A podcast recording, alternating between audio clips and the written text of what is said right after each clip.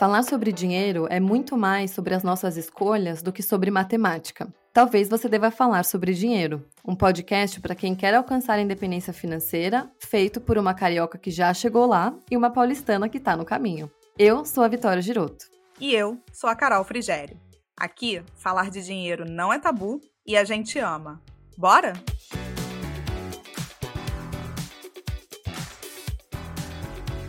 Oi, gente. Aqui é a Vicky. Tô animada. Hoje é um formato bem diferente do que a gente tá acostumado a fazer. Eu e a Carol decidimos testar uma coisa que a gente já queria fazer há um tempo, que é a gente não fazer alguns episódios juntas e deixar para cada uma filosofar sobre um assunto que quiser sozinha. Hoje é o primeiro, eu vou falar sem a Carol. Hoje eu tô gravando sozinha sobre um assunto que tá martelando na minha cabeça há um bom tempo. E eu queria muito embrulhar ele num episódio e trazer essa reflexão para vocês também. Espero que ela seja útil. E ele vai ser mais curtinho também. Então, hoje é um domingo, eu tô na casa dos meus pais, vim aqui passar o final de semana com eles, a gente tomou café da manhã juntos. E agora eu tô no meu quarto, que é onde eu cresci. Tô fechada aqui e separei esse tempinho de manhã para gravar. Eu tô bem animada e feliz de testar esse formato, que é uma coisa que a gente já estava querendo um tempinho. E o tema que eu quero trazer para vocês hoje é hum, o tempo que as coisas levam,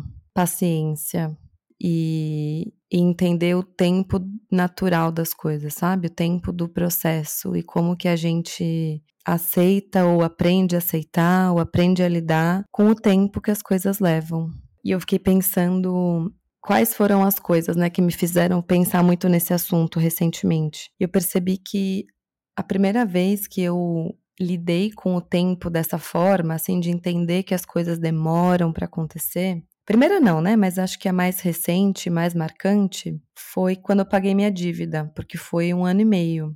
Acho que até um pouquinho mais, mas mais ou menos um ano e meio. E eu percebi que já passaram quatro anos desde que eu paguei minha dívida, né? Foi no meio de 2019 e agora a gente está um pouquinho depois do meio de 2023. E para mim, esse processo de ter pago a dívida me, me ajudou a entender é, o peso, né, o tempo que as coisas levam, porque foi a primeira vez que eu tive um compromisso mensal por um ano e meio. Eu nunca tinha tido isso até então, né? Quando eu é, contraí minha dívida para me, me organizar com o cartão de crédito, que estava uma bola de neve de dívida e tal, isso começou em 2017. É, em 2017 eu tinha acho que 24 anos é, 23, 24 anos. E, e até então eu nunca tinha tido né, um compromisso mais longo, assim, de nossa, eu tenho que fazer isso por muitos meses e, e meu dinheiro está comprometido com isso e tal. Foi a primeira vez que já foi uma grande lição, porque, poxa, foi um ano e meio em que eu tinha essa prioridade, não tinha como eu gastar com outras coisas se eu sem gastar com isso. Não dava para eu fazer uma grande viagem, não dava para eu comprar, enfim, coisas que eu queria, porque uma parte significativa da minha renda estava indo para pagar essa dívida. Então, já foi um primeiro grande exercício de paciência. Por que, que eu voltei a pensar muito nisso recentemente? E acho que foram três coisas esse ano. É, a primeira eu já comentei em outros episódios, né? Eu tô terminando de terminando não, né? Eu estou no processo de pagar uma obra, né? Eu, com o dinheiro que eu tinha, eu paguei praticamente quase zerei minhas reservas para pagar a obra que eu fiz pro, no apartamento para onde eu me mudei em, em, março desse ano, faz seis meses. Caramba, como o tempo voa. E, e essa obra, o, o, restante que eu não tinha o dinheiro, meus pais me emprestaram e eu tô pagando para eles.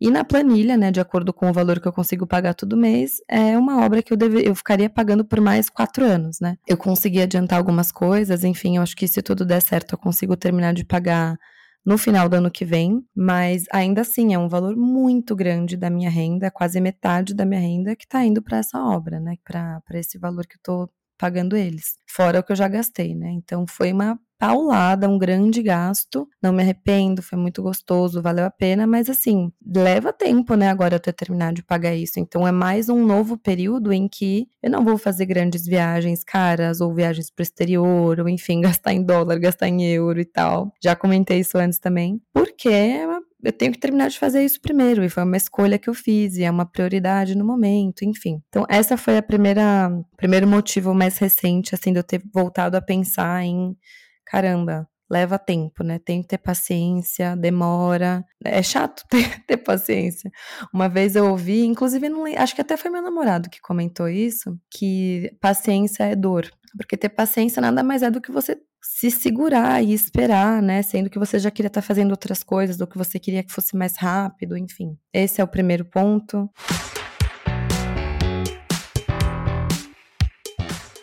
Mas tem outros dois que, que não são necessariamente, quer dizer, não são relacionados a dinheiro, mas que me trouxeram uma reflexão muito boa sobre dinheiro também. Que foi, uma foi uma viagem que eu fiz no feriado, acho que foi no primeiro de maio, se não me engano. A gente foi para uma fazenda perto de São Paulo, e, e, lá eles são super naturebas, adoro essas coisas naturebas, assim, tipo, tinha retiro de yoga, era tudo vegetariano, tinha fogueira, enfim, um lugarzinho super gostoso, com, com, com poucas pessoas, assim. E o chalé, na, na, verdade não é bem um chalé, né? Enfim, eles construíram alguns chalézinhos, mas na verdade é a casa de uma família, e aí perto da casa eles construíram mais algumas casinhas para ter uma renda com hóspedes e tal. E essa casinha, essa família que mora lá, por que, que eles me fizeram pensar sobre dinheiro? Assim, não tem nada a ver, a gente nunca falou sobre dinheiro com a família, né? Mas foi.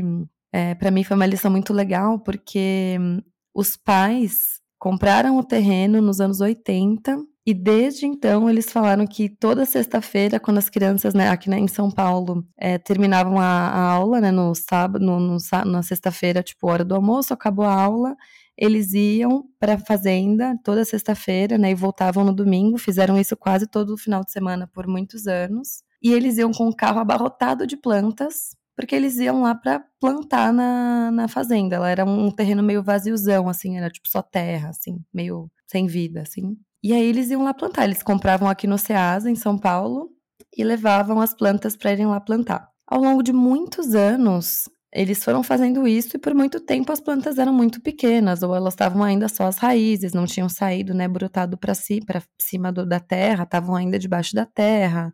Algumas plantas crescem mais rápido, outras demoram anos, enfim. E mesmo que crescessem rápido, para virar uma árvore gigante, são anos, né? Mesmo que ela cresça rápido, até o tronco ir ficando grosso, até ela ter força para ir, né, um tronco grosso e crescendo, enfim. E hoje é muito louco, é difícil imaginar como era isso, porque hoje é uma baita de uma floresta aquela fazenda, é muito linda. É, e eles, inclusive, acho que faz parte dessa reflexão que eu tive por lá, eles têm uma agrofloresta, então eles não têm só, tipo, árvores bonitas que são, sei lá, só verdes ou tem uma, uma fruta ou outra, eles realmente plantam e colhem e se alimentam daquela floresta. É, inclusive, tudo que a gente comeu lá era feito lá, plantado lá, e aí a gente fez alguns passeios pelas pela, né, pela mata, pela floresta, para eles mostrarem todos os tipos de frutas, de planta, enfim, de, de coisas que eles crescem lá. E eles falaram que para eles isso foi um processo também, porque eles eram pessoas em São Paulo que trabalhavam né, em escritório, trabalhavam nem de, né, lugar fechado, cadeira, computador. Também não tinham esse costume de entender quanto tempo demora para crescer um tomate, quanto tempo demora para crescer uma, um limoeiro, quanto tempo demora para crescer uma árvore, sabe, de cada tipo de, de fruto. Então, eu achei muito legal. Foi um final de semana, foi um feriado, né, que eu fiquei praticamente sem celular, eu não usava o celular lá, e foi muito gostoso imaginar, tipo, nossa, olha, a natureza tem um ritmo que não dá para você forçar, óbvio, se você encher de agrotóxico, etc, blá blá blá, é outra coisa, mas assim, o ritmo natural das coisas tem um, um tem um limite, né? Tipo, não dá para não dá para forçar você plantar um tomate e daqui uma semana ele tá pronto, ele demora uma árvore, poxa, tem árvores incríveis lá que demoraram, sei lá, 10 anos, 20 anos para ficarem assim. Foi muito bom para minha ansiedade, assim. Eu sou uma pessoa ansiosa e eu tenho cada vez mais buscado formas de lidar com essa ansiedade. Acho que o yoga com certeza me ajuda muito. Mas esse tipo de coisa, assim, esse contato com a natureza e essas reflexões me ajudam a entender que, olha, a vida não é no ritmo que a gente quer sempre. As coisas não acontecem no ritmo da nossa vontade. É, e ver essas árvores, ver essas, essa plantação deles, não é uma plantação, né? Mas uma floresta, foi uma forma de ver o tempo de forma palpável, sabe? De entender o quanto tempo as coisas levam para crescer. E elas vão crescer, mas calma, no ritmo delas e no ritmo natural sabe? Acho que tanto esse processo de entender, de ver essas plantas crescendo no ritmo delas, e eu pensar, uau, que linda essa árvore, mas pensar que ela demorou 15 anos para ficar assim, ou 5 anos, ou 20 anos, enfim, é, é um alívio para mim de entender, olha, calma, respira. As coisas acontecem, mas elas demoram. E aí também foi, foi uma reflexão ver a família crescendo isso, criando isso, plantando isso ao longo de muitos anos. Dos anos 80 para cá são 40 anos. Então eu achei muito lindo ver essa, ver essa visão de, de longo prazo que eles tiveram, mas não só a visão. O ato de plantar, de fazer, fazer esse trabalho de formiguinha, sem a pressão de ver o resultado no mês seguinte, no ano seguinte, sabe? Foi um, um esforço consciente de, olha, a gente tá plantando uma coisa que vai demorar bastante tempo pra gente ver o resultado. E hoje o resultado tá lá e tá incrível, sabe? Lindo. Mas eles precisaram de muita paciência. E por fim, o terceiro ponto que me fez pensar muito sobre esse assunto recentemente é um problema pessoal que eu tô vivendo, também por ansiedade, umas questões no trabalho. Eu comecei, eu desenvolvi uma coisa, eu não sei dizer se isso é um toque, sabe, toque, transtorno obsessivo compulsivo, eu não sei se isso é um toque ou não, mas tem um nome, eu não sei se vocês conhecem, eu não conhecia esse nome, é tricotilomania. É a obsessão por ficar arrancando pelos e cabelos. Tem gente que arranca pelos de várias partes do corpo, enfim, eu só fico tirando, só, né, entre aspas. Eu só fico tirando cabelo da cabeça. Tem gente que tira sobrancelha, que tira pelos de várias partes do corpo, enfim, isso realmente é uma condição clínica. E aí, enfim, por ansiedade, por viver uma situação no trabalho que estava bem puxado, eu comecei a arrancar cabelo. Nunca achei que fosse passar por isso, né? Sei lá, nunca imaginei que fosse acontecer isso. E aí eu tô com uma falha muito grande na cabeça, assim, de falha de sem cabelo, sabe? De, tipo, tá crescendo, mas demora. E esse é o ponto, demora. Então, né, graças a Deus meu cabelo tá crescendo, eu não tenho problema de crescimento de cabelo, que eu sei que é um, uma questão que algumas pessoas enfrentam, mas, poxa, até meu cabelo voltar ao normal, né, essa falha voltar ao normal e crescer no comprimento todo do meu cabelo, vai demorar muito. Tipo, o cabelo, apesar dele crescer devagar e sempre, é, ele demora para voltar. Para o meu cabelo voltar até o tamanho normal, acho que vai no mínimo um ano. Eu acho que é, é outra forma de olhar para o tempo de uma forma bem tangível, porque a cada semana eu vejo um tiquinho que meu cabelo cresceu, então eu tô vendo ele crescer. Então eu sei que, né, que tá avançando, mas é óbvio que não tá indo no ritmo que eu queria. Eu queria que ele já tivesse crescido de volta pro, pro tamanho normal dele. Então eu entendo isso como um novo projeto, né, entre aspas, meu, que é, vou ter que ter paciência, não posso mais arrancar, tô diminuindo bastante. Enfim, tô falando bastante disso na terapia, tô me cuidando, mas eu sei que mesmo que eu pare e nunca mais tire nenhum fio de cabelo, vai demorar para ele voltar ao normal.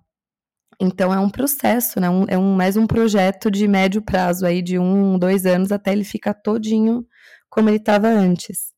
Enfim, foi mais uma coisa que não, não, tem a ver com dinheiro, mas me fez pensar sobre isso, porque me fez entender também e mais como as coisas levam tempo e como a gente precisa ter paciência. E, e eu não sei se isso é, eu não vou dizer que é algo que surgiu com as redes sociais, porque acho que a ansiedade sempre existiu, né? As pessoas sempre quiseram as coisas do jeito delas e no ritmo delas, e a gente, é, acho que é uma coisa humana. Mas eu acho sim que as redes sociais aceleraram um pouco isso, porque, poxa, eu comentei, né? Eu não vou fazer grandes viagens super caras por no mínimo um ano e meio. E se você fica vendo no Instagram toda hora, ai, fulano tá na Grécia, fulano tá na Itália, fulano tá não sei aonde.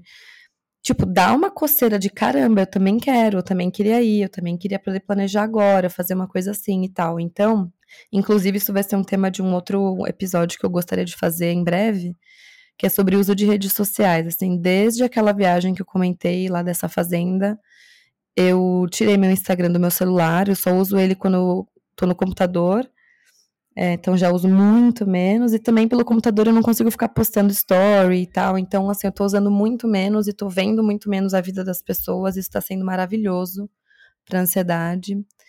E, e eu digo isso porque eu acho que a gente sempre quis fazer as coisas no nosso tempo, no nosso ritmo, né, no ritmo da nossa vontade. E eu acho que as redes sociais aceleraram isso, é, porque, poxa, é uma comparação constante, né? Você vê os outros fazendo tudo de bom, do, né, do bom, do melhor, muito legal, a grama do vizinho sempre mais verde. E isso dá vontade da gente poder fazer as coisas logo também, e de querer fazer também. Então, eu acho que é uma reflexão importante, não só no tempo né, de hoje, acho que é uma reflexão que deve, acho que ela é importante sempre, mas nos dias de hoje, principalmente porque a gente tá vivendo num mundo ansioso, ainda mais se a gente estiver numa cidade grande, onde o ritmo é, enfim, puxado, trânsito, é, trabalho, prazos, enfim, grana, conta para pagar e tal. Mas é importante a gente respirar fundo e entender isso, sabe? O tempo das coisas. E até buscar coisas que ajudem a gente a lembrar disso. Seja, no meu caso, a yoga me ajuda muito com isso. Eu nunca sei se é o yoga ou a yoga, então não sei. Mas para algumas pessoas é a meditação, para outras pessoas é. Acho que às vezes quem tem filho, eu acho que talvez consiga visualizar melhor isso, né? Porque o filho é.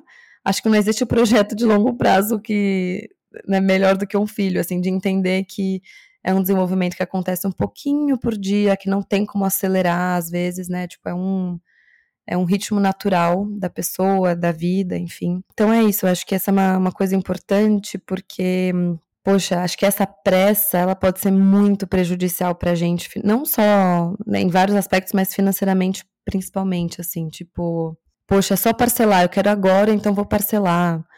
Ah, é, é, eu quero agora e eu consigo um empréstimo barato, então vou pegar e vou fazer. É, ah, eu sei que eu tinha falado que esse ano eu ia juntar X mil reais, mas ah, eu quero tanto fazer tal coisa, então ah, ano que vem eu, eu, eu, eu poupo. Esse ano eu quero muito fazer essa viagem. Ah, esse ano eu quero muito comprar não sei o quê, o carro. Enfim, o que seja. Essa pressa, às vezes, eu acho que ela hum, corresponde a você plantar uma árvore e toda hora ficar cortando o cotoquinho dela e não deixar esse cotoquinho crescer e virar um tronco e virar uma árvore de verdade, sabe? Ou no meu exemplo, assim, do que eu tô vivendo. Não adianta eu deixar meu cabelo crescer, ele começar a crescer. Eu tô com vários cotoquinhos, assim, vários cabelinhos de tipo 3 centímetros, assim. E é a mesma coisa que eu ficar arrancando esses cotoquinhos, eles vão ter que crescer do zero de novo. Então a gente fala, putz, quero poupar, quero investir, esse ano minha meta é X. E toda hora ficar cortando esse, esse caule que a gente plantou, seja porque ah, agora eu tô com pressa para fazer essa viagem, ou ah, porque eu quero muito trocar o carro, então, ah, eu quero trocar logo. Ou, ah, eu quero fazer esse hobby, é um hobby meio caro. Ai, vamos lá, eu quero fazer. Se a gente não seguir esse tempo que o nosso orçamento precisa, se a gente não deixar o nosso dinheiro respirar e ficar quieto, a gente vai ficar sempre cortando essa, essa planta no, no, no caule e nunca vai virar um tronco e nunca vai virar uma árvore, sabe? Então, acho que a gente precisa aprender a ter calma, e ter paciência. Eu acho que a lição é, é essa, assim, é de paciência e de dar tempo ao tempo. Falando sobre isso de dar tempo ao tempo, eu queria fechar com uma lição que eu amo. Eu já falei 72 vezes sobre o livro do Morgan Housel, que é Psicologia Financeira. Em inglês é. Ai, gente, como que é em inglês? Psychology of Money. É, gosto muito, muito, muito dele. A gente ainda vai falar, fazer um episódio sobre ele, eu e a Carol. Mas no livro dele, uma das lições que eu acho muito, muito, muito legal, ele fala que ah, são diferentes as habilidades que a gente precisa entre ficar rico e continuar rico. Ele fala isso, assim, getting rich versus staying rich. Porque para a gente ganhar dinheiro, né, ficar rico, a gente precisa de atividades, atividades não, de habilidades que são muito ativas. Preciso ser usado no trabalho, eu preciso ser vocal, eu preciso dizer o que eu quero, eu preciso entregar um baita de um projeto, preciso trabalhar muito bem, preciso fazer boas apresentações, preciso bater metas, enfim, são todas coisas que remetem a, gente ser muito ativo, de colocar muita energia e tal. E ele fala, staying rich continuar rico, ou seja, preservar esse dinheiro que a gente ganhou, requer habilidades que são muito opostas a isso, a, essas habilidades que a gente usou para ganhar o dinheiro. Então ele fala, a gente precisa ter paciência, a gente precisa saber o que é suficiente para a gente e parar por aí, porque se a gente não tiver uma noção do que é suficiente, a gente vai gastar todo esse dinheiro que a gente ganhou. A gente não vai falar, cara, para mim tá bom ter esse carro aqui, eu não preciso ficar trocando de carro todo ano, ou sei lá, cada quanto tempo, ou não preciso trocar de carro. Eu não preciso para uma casa maior necessariamente, ou eu não preciso de roupas mais caras, eu não preciso de hobbies mais caros, eu não preciso de presentes mais caros, enfim. Entender que, cara, o que, que é suficiente e parar por aí, é, se a gente não fizer isso, a gente vai gastar todo esse dinheiro e não vai ter adiantado de nada, né? Entre aspas, ter ganhado todo ele porque a gente não guardou nada. A habilidade que a gente precisa ter para guardar dinheiro e, e, manter esse dinheiro quieto e investido é uma habilidade que remete muito mais à paciência, à calma, a essa sabedoria de esperar e de ser mais passivo, entre aspas. Acho que passivo muitas vezes é visto de uma forma negativa, mas acho que vocês entenderam o que eu quis dizer. Ele fala que, poxa, depois que o dinheiro está investido, você tem que dar tempo ao tempo. Quem vai fazer a magia depois é o tempo, seja nos juros compostos, né? Se você estiver falando de um título de renda fixa, seja numa valorização de uma ação ao longo ou de um ETF ao longo de, de anos e décadas. Tudo que você tem que fazer é não fazer nada deixar lá quietinho. Acho que é exatamente o exemplo que a gente estava pensando junto em relação à, árvore ou ao cabelo, ou a que eu estava falando de, de não fazer uma grande viagem para terminar de pagar a obra. Eu só preciso não fazer a viagem.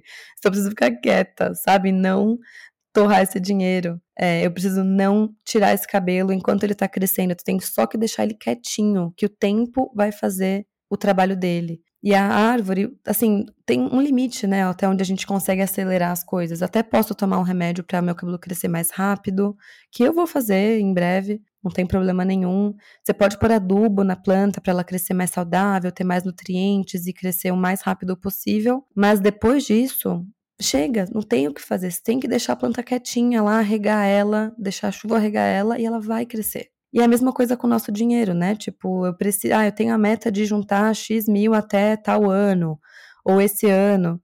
Então eu preciso deixar lá o dinheiro quieto e não mexer nele, não ficar cortando esse caule, né? Eu acho incrível, porque ao mesmo tempo, o tempo tá fazendo a parte mais difícil, né? O tempo vai, vai fazer os, os juros, é, os juros compostos fazerem a magia deles. Com o tempo, o cabelo vai crescer, a árvore vai crescer. Então, a parte mais difícil o tempo está fazendo, então a gente precisa saber qual que é a nossa função nesse, nesse processo. E a nossa função é só deixar o tempo fazer o trabalho dele. É, e não ficar tentando acelerar e não ter pressa, porque quando a gente tem pressa, acho que é óbvio, né? A gente tem que ser ativo na vida, a gente tem que ter pressa de atingir nossos objetivos. Acho que isso é natural, né? A gente precisa ter um mínimo de ambição e de. E não ambição de ficar milionário, não é tô falando disso, falando ambição de querer coisas na vida, né? Não só não ser financeiras, mas enfim, de querer melhorar, enfim. Mas entender que a pressa, às vezes, ela vai só prejudicar a gente e não ajudar. O que ele fala no livro, que só para fechar, eu acho muito legal, que ele fala é só não fazer cagada e deixa o tempo trabalhar. Sabe, você investiu lá, é só não sacar esse dinheiro deixa quieto. Ou no caso do cabelo, é que eu acho exemplo, eu acho que são paralelos tão bons, tão parecidos, que no meu caso é só eu não fazer cagada, é só eu não tirar mais cabelo, porque ele tá crescendo, ele vai crescer e vai ficar tudo bem. Ou a árvore, ela tá crescendo, só não corta ela, só deixa ela quieta fazer o trabalho dela, entendeu? Queria trazer essa essa reflexão hoje, caso você esteja passando por uma situação que requer paciência, sabe, de você. Eu acho que todos nós temos as, né, as nossas, cada uma tem uma situação que requer paciência. E eu acho que a moral da história é isso, assim, a gente tem que ter hum, calma e entender que as coisas levam tempo mesmo. E se a gente ficar toda hora sabotando esse processo por pressa, a gente não vai construir coisas duradouras e coisas valiosas e coisas que realmente dão um salto de, de qualidade para nossa vida, sabe? Então, confia no processo. Eu gosto muito dessa frase. Confia no processo. As coisas vão acontecer. Não tô falando pra você esperar sentado, né, que, que tudo vai se resolver. Não é isso. Mas, assim, se você tá construindo algo que vale muito a pena, seja o, o, o valor que você quer investir para ser independente financeiramente, seja aprender uma nova habilidade, um novo hobby, uma nova, enfim, construir uma carreira nova, enfim, mudar de carreira. É, ah, eu quero conseguir juntar um valor X para depois eu poder comprar meu carro, sei lá. Leva tempo. Tenha paciência, né? Não, não deixa isso te desanimar, porque isso simplesmente é o ritmo da vida. A gente não, não, não dá para esperar que as coisas aconteçam no ritmo da nossa vontade e entender que a gente precisa ter paciência. Eu acho que paciência é um superpoder. E uma frase que me ajuda demais a, a ter paciência Roma não foi construída em um dia. Eu fico pensando, poxa, meu apartamento, eu só vou terminar de mobiliar ele quando eu terminar de pagar a obra. E aí eu, eu olho, né? Eu já comentei em outros episódios, poxa, as lâmpadas ainda estão penduradas, eu não comprei toda a iluminação, ainda tá sem cortina, ainda tá sem tapete, ainda tá sem forno, enfim. E quando eu olho para isso, eu falo, calma, Vitória. Roma não foi construída em um dia né? Calma. Então é isso. Eu queria que vocês pensassem sobre o que é a Roma de vocês e lembrarem que ela não é construída em um dia, leva tempo mesmo e vai passar. E vai chegar um momento e vai ser maravilhoso. E, e aí depois vai passar um tempo e você vai falar: caramba, eu tava com tanta, né? É, tava inquieta, querendo que esse momento chegasse logo, e o momento já veio, já passou, eu já conquistei isso, eu já fiz isso. Que nem eu falei no comecinho, né, do episódio. Poxa, eu tava super ansiosa para terminar de pagar minha dívida, e hoje eu tô olhando para trás e falei, caramba, já passaram quatro anos. Então, é isso. Espero que tenha sido útil para vocês. Acho que é engraçado, né? Porque eu sinto que eu falei tudo isso para mim também, para eu internalizar cada vez mais essa calma e essa é, aceitar que as coisas têm um tempo que só dá para acelerar ele até certo ponto e confiar no processo. Então é isso. A gente se vê daqui duas semanas e um beijo.